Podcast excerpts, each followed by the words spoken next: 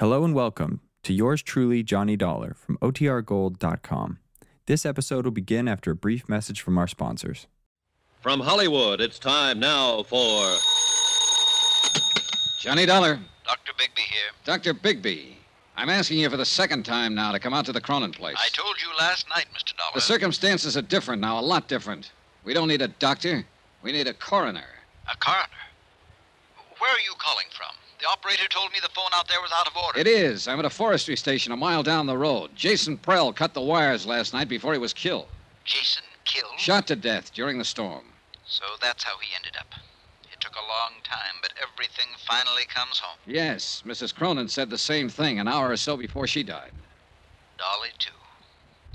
Her heart, Mr. Dollar? In a way, maybe. The dancing darling. Finally at rest. She. What do you mean, in a way? Dr. Bigby, Mrs. Cronin was murdered.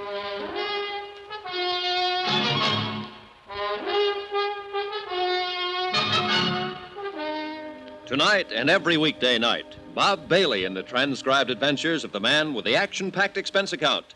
America's fabulous freelance insurance investigator. Yours truly, Johnny Dollar.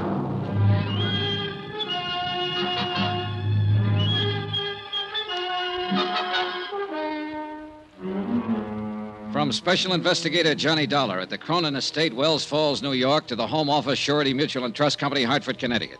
Assignment The Cronin Matter. Expense account, final page. Item 13, 10 cents. A half pack of cigarettes I left with a farmer who gave me a lift back from the forestry station. The price of my own feelings at the moment would have been lower. About eight cents lower, in fact. I brewed another pot of coffee and sat down to wait for Bigby. But this time I laced the coffee with brandy. The sun was up by then, clear of the horizon, bringing a bright new morning and a brand new day. The storm was long over, and the world sparkled and danced. But too much of the night was still with me, and the past still too much alive. And yet, maybe Dolly Cronin was better off.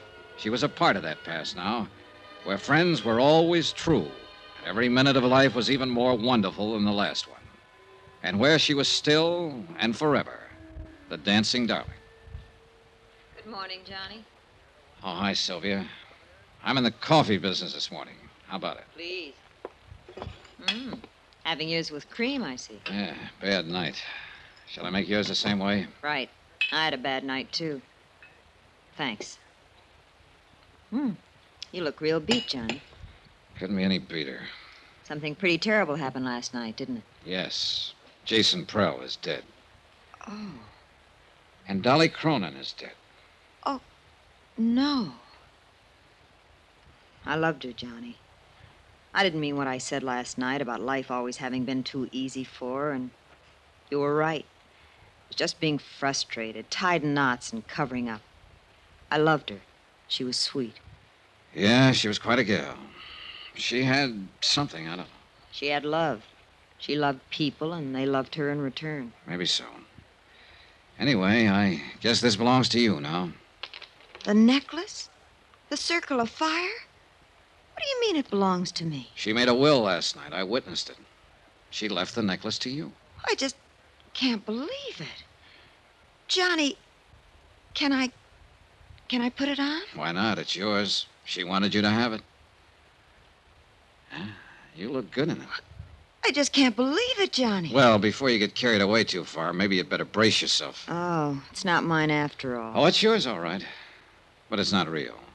what? It's a good copy, worth maybe four or five hundred dollars, but that's all. Well, I, I, I, don't understand. It's so well known. The, the circle of fire. It's been written up over and over. Yeah, from old records. But nobody's really examined it for years, since before Barnaby Cronin died. It's been locked up in a bank vault until I took it out. Was there ever a real one? Yes, originally. But it was broken up and disposed of years ago. Jason Prell knew it, was in on the substitution, I suppose. That's why he was so desperate to steal it from me and get rid of it before I found out it was a copy. He knew that if that deal came to light, it would call attention to some of his other activities, worse ones. What do you mean? Prell had complete charge of Mrs. Cronin's estate. He told me it was worth practically nothing. But according to records I saw in New York, it amounted to over a million dollars in the beginning. He was stealing her blind all these years. Oh, it was easy. She was alone in the world, knew nothing about business. She trusted him, thought he was her friend. She trusted everybody, much too much. Well, she sure trusted the wrong ones, including her husband. Barnaby? Sure. What do you think disposed of the necklace and slipped her a copy after making such a big deal out of his fabulous wedding gift? A phony. And she worshipped him. The king. In her book, the man who could do no wrong. Well, in the business book, he didn't do much else but wrong. According to the records, most of his deals were pretty shady, especially after he and Prell teamed up. Yes, Miss Atherton? Dr. Bigby is here to see you. All right, show him. Mr. Dollar, I wouldn't believe too much of what he says. He's a chronic drunk. Yes, I remember you telling me. Show him in. Yes, sir. Well, I was just thinking, Johnny. Mrs. Cronin didn't know any of this, I assume. no, she was safe in her dream world. And she thought she was giving me the real necklace. That's right. It's crazy. And kind of wonderful, isn't it? Just like that, she gave me something she thought was worth a half a million dollars. Just because I was nice to her and liked her. You know something, Johnny? What? I'm just as glad it is a copy. It's beautiful and and I love wearing it. I'd have been scared of the real one. And I'll always remember that like that dream world of hers, she thought it was real. One more question left, but a big one. The question of murder. And I already had the answer. I was sure of it.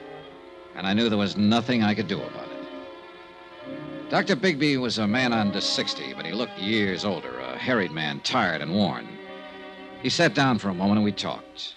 And I began to realize that here was another man who'd been under Dolly Cronin's spell and who was shocked and hurt by her dying. It was a remarkable thing and a difficult one to explain, Mr. Dollar.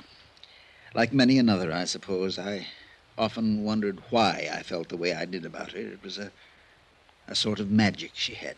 Yeah, I know. Even as a girl here in the village, she had that same power and had it without knowing it. Everybody loved her. No, not quite everybody. At least one person didn't.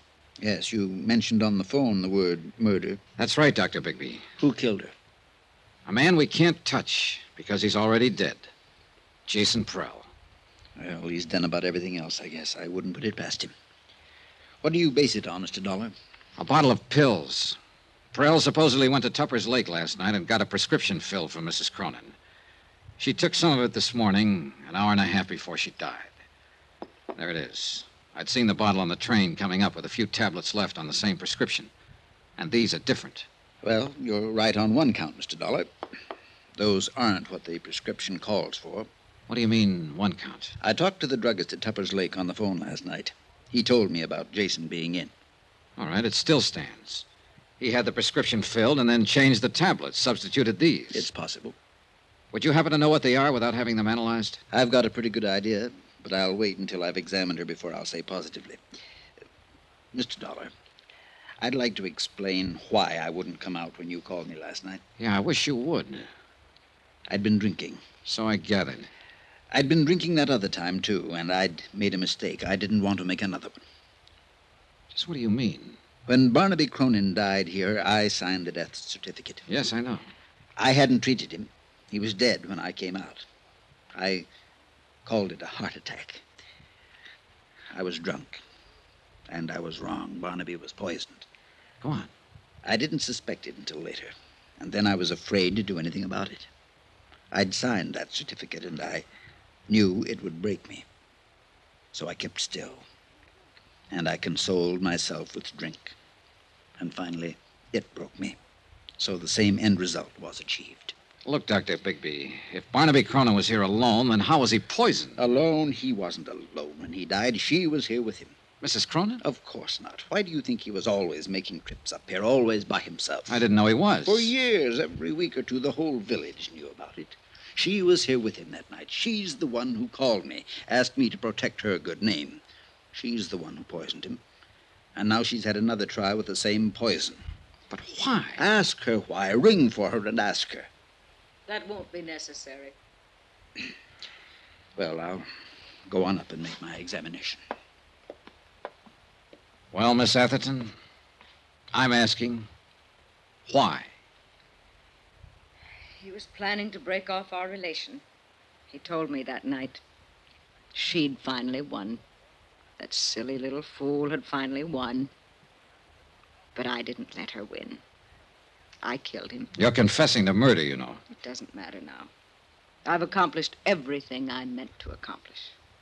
So it was you who changed the tablets in her prescription bottle and substituted the poison. Of course. It was so easy.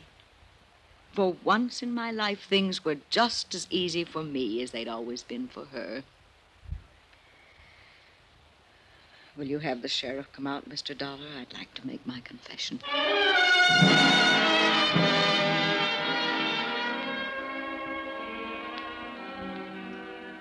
It's odd how things work out sometimes, Mr. Dollar. Yeah. Mrs. Cronin said something like that last night. I was pretty certain when you showed me the tablets, but I wanted to make my examination first. What do you mean? After Barnaby died and I started to suspect Miss Atherton, I managed to steal the poison from her in order to analyze it. I substituted harmless tablets of the same general appearance. And those are what she's kept all these years? What she gave to Mrs. Cronin? That's right. They were perfectly harmless. In that case. Dolly Cronin died from a heart condition. The tablets had nothing to do with it. In a sense, Dolly died the same way she lived from natural causes.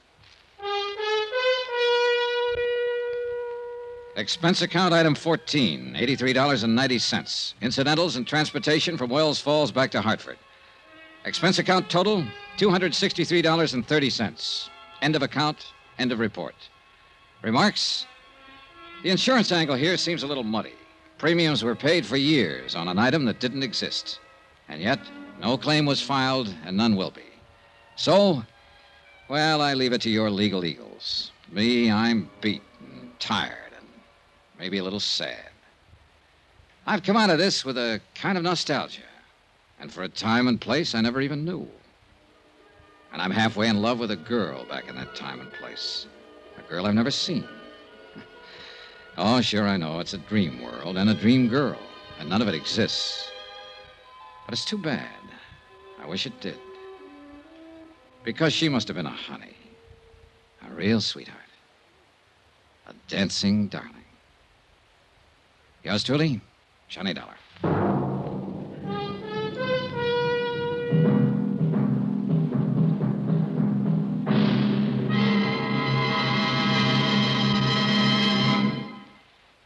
Remember, please, there'll be a new exciting story on Johnny Dollar beginning next Monday. Next week, the story of a man worth $50,000 who didn't have a cent to his name. Join us, won't you? Yours truly, Johnny Dollar.